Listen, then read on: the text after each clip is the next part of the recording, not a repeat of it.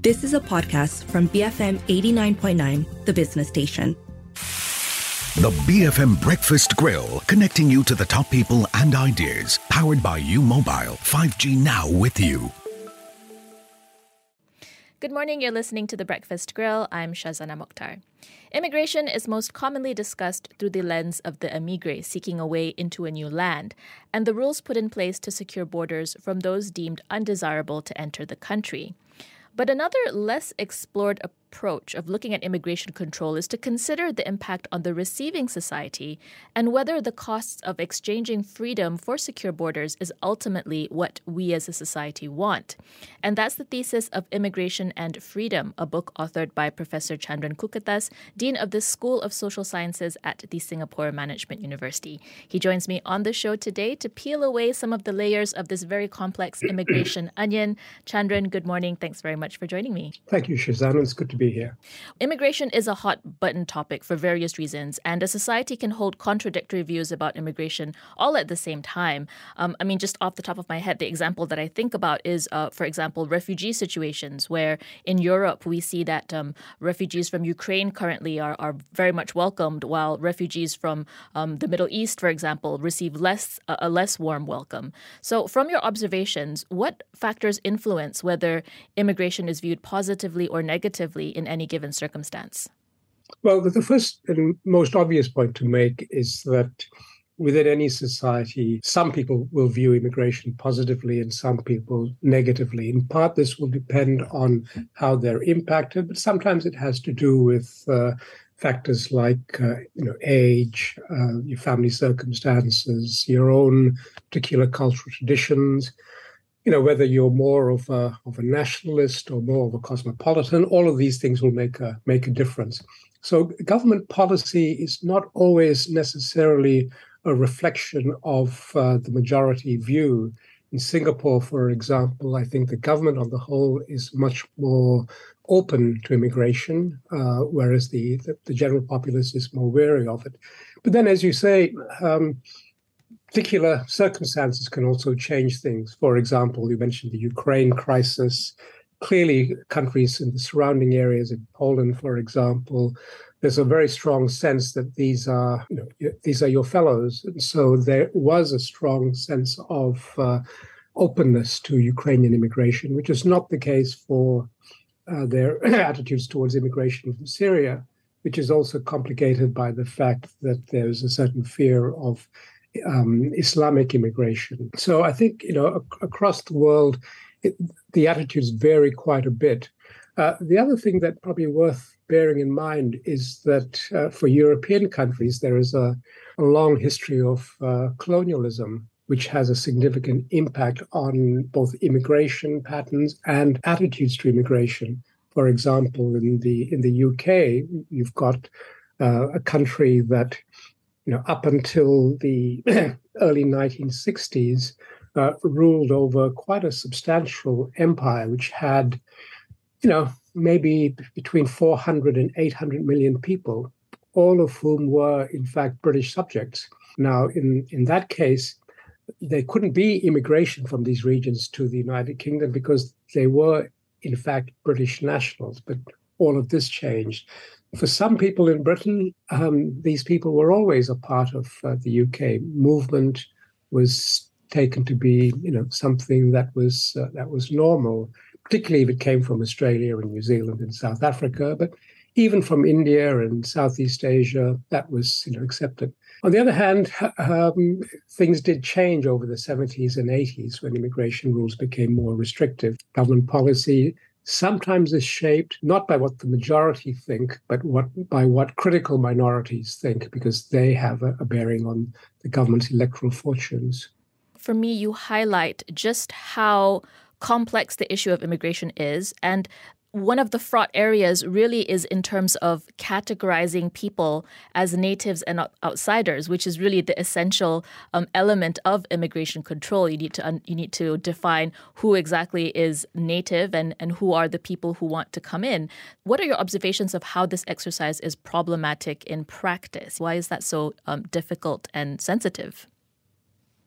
It's it's difficult really because people differ on Uh, on, on this particular question, who is a native? So if you took, for example, um, the example I've just given you, uh, the U K, you know, around uh, nineteen forty-five, about eight hundred million people were classified as as Britons. So what subsequent government uh, legislation did was reclassified people so that in various parts of the world, they ceased to be British citizens. Some of this was under the um, pressure of independence movements, but most of these movements didn't want their countrymen to cease to hold British nationality. They simply wanted independence from British rule. For many years after independence, countries in the Commonwealth still classified those people as having the right of abode in the United Kingdom. So classification was a way of, in fact, controlling uh, the movement of people. And sometimes this means, in effect, expelling people from your membership, whether literally by deporting them or simply by definition. Now, for some people, and you can see this in the parliamentary debates, this was wrong because they saw this as racially motivated. Um, but for others, it was essential because otherwise uh, too many people would have the right of abode in the United Kingdom. To take a different example, in the United States, for much of its history, large portions of its population were considered not citizens, and so, in effect, aliens. African Americans, for example, until quite late in the nineteenth century, were not eligible for citizenship, nor were Native Americans or American Indians, um, which is a bit ironic that Native Americans were not classified as uh, as natives. So one thing about immigration policy is that it's highly dependent on the way in which countries decide to, to classify people. Mm. To give you a slightly different sort of example, what happens if you marry a foreigner? Now, my sister, who married a Briton, found that her children would not be classified as Malaysian citizens. Um, because she was married to someone who is uh, not a native. In the United Kingdom, uh, until relatively recently, until the nineteen eighties, if, uh, if a British man married uh, a non-Briton, his children became British. But if a British woman married a foreigner, her children did not become British. So her children would have had to migrate and apply to become British, British citizens. So th- th- these things vary quite a lot, and um, the the nature of the law reflects a range of things, from you know the mores of the society at the time, mm. the interests of political parties, and so on. It's it's it's really quite a complicated issue. How have multicultural societies then adapted to enlarge in that circle of who they consider natives? You gave a lot of examples about how certain classes of people weren't considered citizens of certain countries. Um, what's the process of, I guess, opening that circle to a larger group? I don't think there's any single process. I think what happens really is that um, um, under pressure from different uh, sorts of interests, governments change policy in order to make, for example, citizenship more or less accessible. To take the Australian case, um, you know, until I think around two thousand three, if you took another nationality um, as an Australian, you lost your Australian nationality. You could not be a dual citizen. This law was changed because it turned out that this unfairly disadvantaged Australian-born citizens, because if you were, say, an American citizen who took out Australian citizenship, the U S would not revoke your American citizenship. So you had all kinds of people who had dual citizenship, but Australians did not. So, you know, this is an example of one way in which the, the government decided to to broaden the scope of uh, of citizenship. Mm. Um, you know, but you can consider there might be other things, whether it's uh, age, it could be race. You know, it could be uh, length of uh, time in the country and so on. So the, the laws are full of uh, exemptions. Let me give you one which is uh, curious. In nineteen eighty-one, when the Falkland Islanders applied to be recognized as British citizens, the, the U K government said no. Um, the next year, Argentina invaded the Falkland Islands. Britain sent a force there to uh, repel the attack. Um, the following year, they passed a revision to the British uh, Nationality Act, which said the Falkland Islanders were British citizens. Um, why? Well, you know, go figure. I mean, nothing has changed about the nature of the Falkland Islanders, um, but uh, in effect, it was an ex post facto way of uh, saying, yes, we were protecting our citizens. That's why we invaded um, uh, the island. Mm-mm. So it just shows how amorphous the definition of who is native, who is citizen can be. And um, really, the question arises of who has the power to determine what uh, these categories or classifications are. I'm speaking to Professor Chandran Kukathas, author of the book Immigration and Freedom. We'll have more from this conversation after the break. B F M eighty-nine point nine. You are listening to The Breakfast Grill, brought to you by U-Mobile. five G now with you. Thanks for staying tuned to The Breakfast Grill. I'm Shazana Mokhtar, and on the show with me today is Professor Chandran Kukathas. He's the author of the book Immigration and Freedom. He's also the dean at the School of Social Sciences of the Singapore Management University. I want to turn to um, the premise of your book, in which you argue that immigration control actually impinges on the liberties of people in the state. And I think that's um, a little bit different from the conventional rationale for control as a means to secure borders, to ensure sovereignty, safety, and freedom for the people of a state. I mean, why did you decide to look at it from a freedom standpoint? It was really a, a bit by, by accident. I thought when I started working on the book that I would write a more straightforward work, putting the case for uh, for open borders.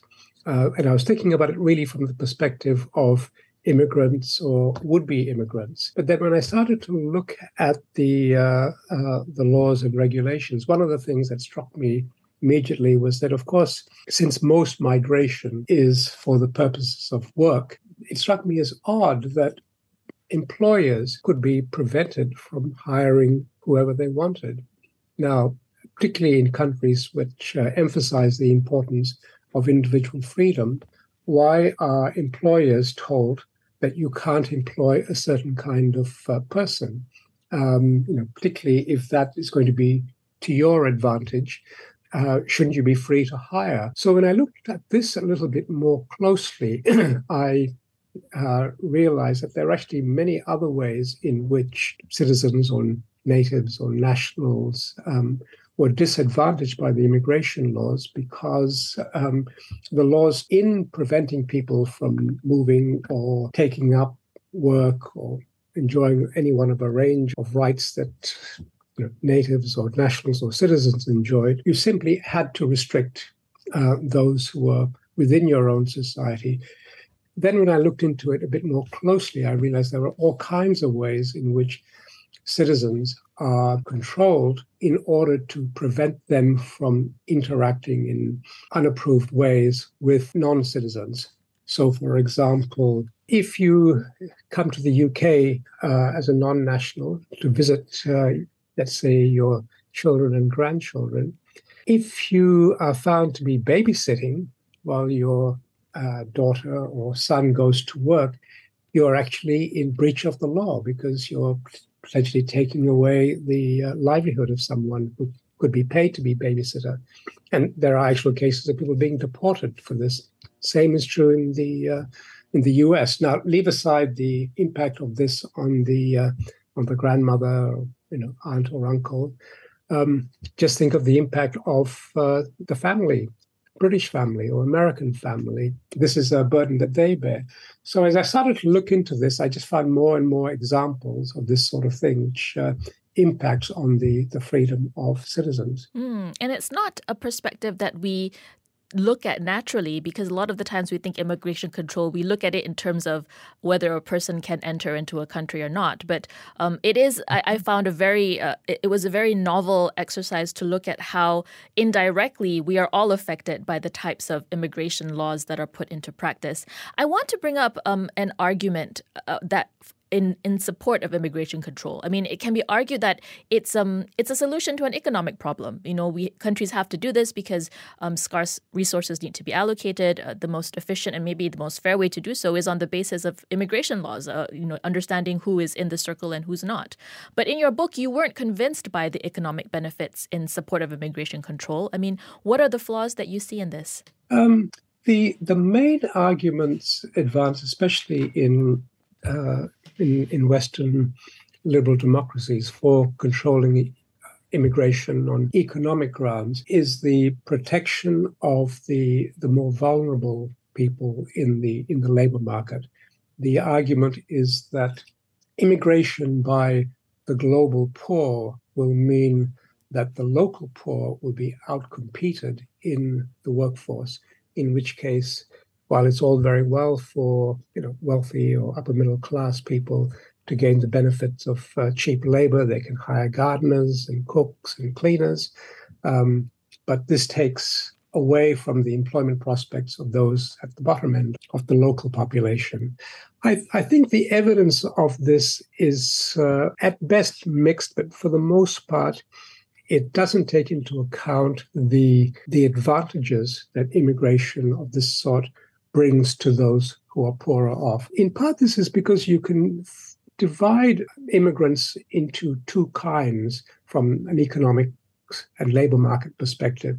One is immigrants whose labor is a substitute for the labor of uh, domestic workforce, um, in which case they would compete and possibly outcompete the, the locals. On the other hand, immigrant labor could be complementary rather than substitute. That is to say, these are immigrants who have skills which aren't to be found Uh, in the host country, or maybe not found in sufficient quantity. If so, what they do is they supply uh, labor, skills, and talents that are unavailable, enabling the society to expand its need for, for labor, because they can now run businesses and enterprises they couldn't before. Most people moving have a mixture of both of these Uh, capacities. They've got skills that are substitutes for other skills there. They've got skills that are complementary. So the question is, what is the overall impact of uh, labor migration? Does it mean that people are put out of work? Yes, it does, because some people will be outcompeted. Does it mean that more people will be put out of work overall? Well, not necessarily, because the expansion of the complementary labor force means that there's more work for everyone. So you may lose out in one job, but you may get another. So economists have spent a lot of time working on this question to see what is the overall impact. And generally the conclusions are that either it makes a very, very small marginal difference to the disadvantage of the local labor force, or it makes a small um, difference to the advantage of that labor force. So on the whole, it's probably neutral. There may be times when it's to the locals' advantage. There may be times when it's to the locals' disadvantage. One can never tell uh, with these things. In the long run, I think the evidence is overwhelmingly that the, the effects are, are positive. Mm. So from the policy point of view, what you've got to decide is um, to what extent do you want to make this um, your primary concern? Uh, when thinking about the um, um, the immigration policies you've, you've got. Mm. But in my reading of the evidence, on the whole, there's not you know enough of an economic argument to warrant um, closing um, or reducing the level of immigration. Mm. And Chandran, you don't make any prescriptions in your book about what immigration control should look like. Is this mm. an acknowledgement that there really is no ideal, that the right balance is actually quite impossible to achieve? As I said before, when I set out to write the book, I thought I would simply write a book on uh, open borders. This is a, a term of art. It's often uh, used. And in the end, I'm I'm very sympathetic to the idea of making immigration as open as possible. At the same time, I thought, well, if I simply say that, um, for one thing, I would lose audience. But for another thing, it's not actually clear what it would mean to just have borders um, open, because there are all kinds of uh, ways in which immigration uh, is controlled. And much of it has little to do with whether or not people can cross a border. It's really to do with what kinds of rights people have once they enter a society. Do you have the right to work, for example? This is the most important thing. Do you have a pathway to citizenship, for example? Um, and here I thought, well, you know, different societies are going to have very, very different reasons for shaping the policy differently. For example, if you take Singapore, in some ways it has a very open um, immigration stance because, you know, nearly forty percent of the Singapore um, working population is uh, immigrant. So it has a very, very high volume of immigration. On the other hand, the pathway to citizenship is very constrained. You could be here for twenty years and not get even um, the right to permanent residence, let alone citizenship. And the government is very particular about what kinds of people it's going to allow to have a larger uh, number of rights within the society. So I thought it would be um, difficult to simply make an argument for a one-size-fits-all policy, mm. even though in general I would you know, counsel more freedom.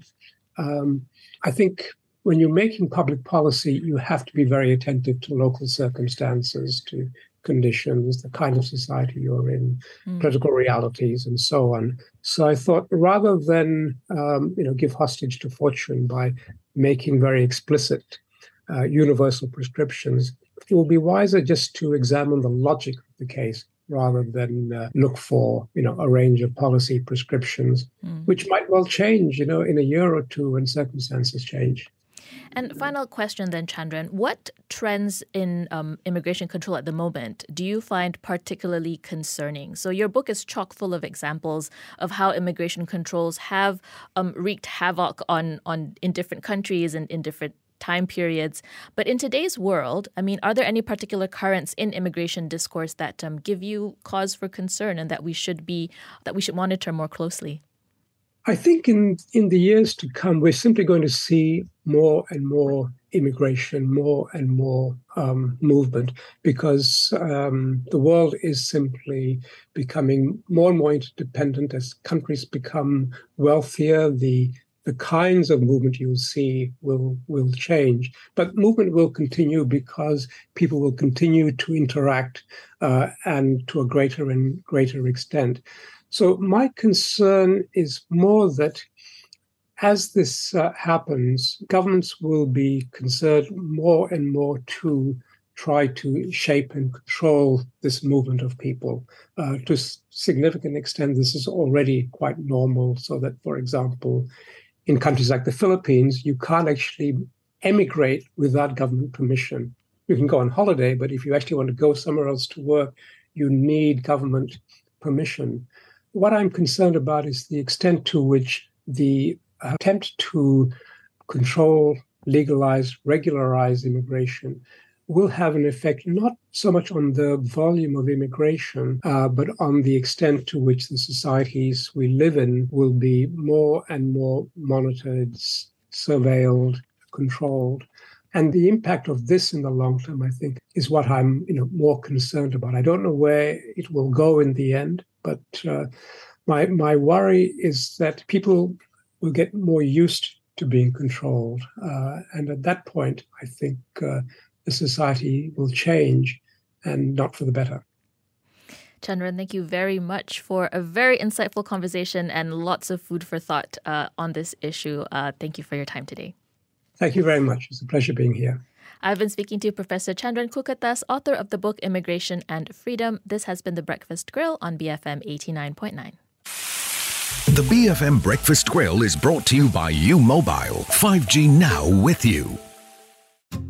You have been listening to a podcast from B F M eighty-nine point nine, the business station. For more stories of the same kind, download the B F M app.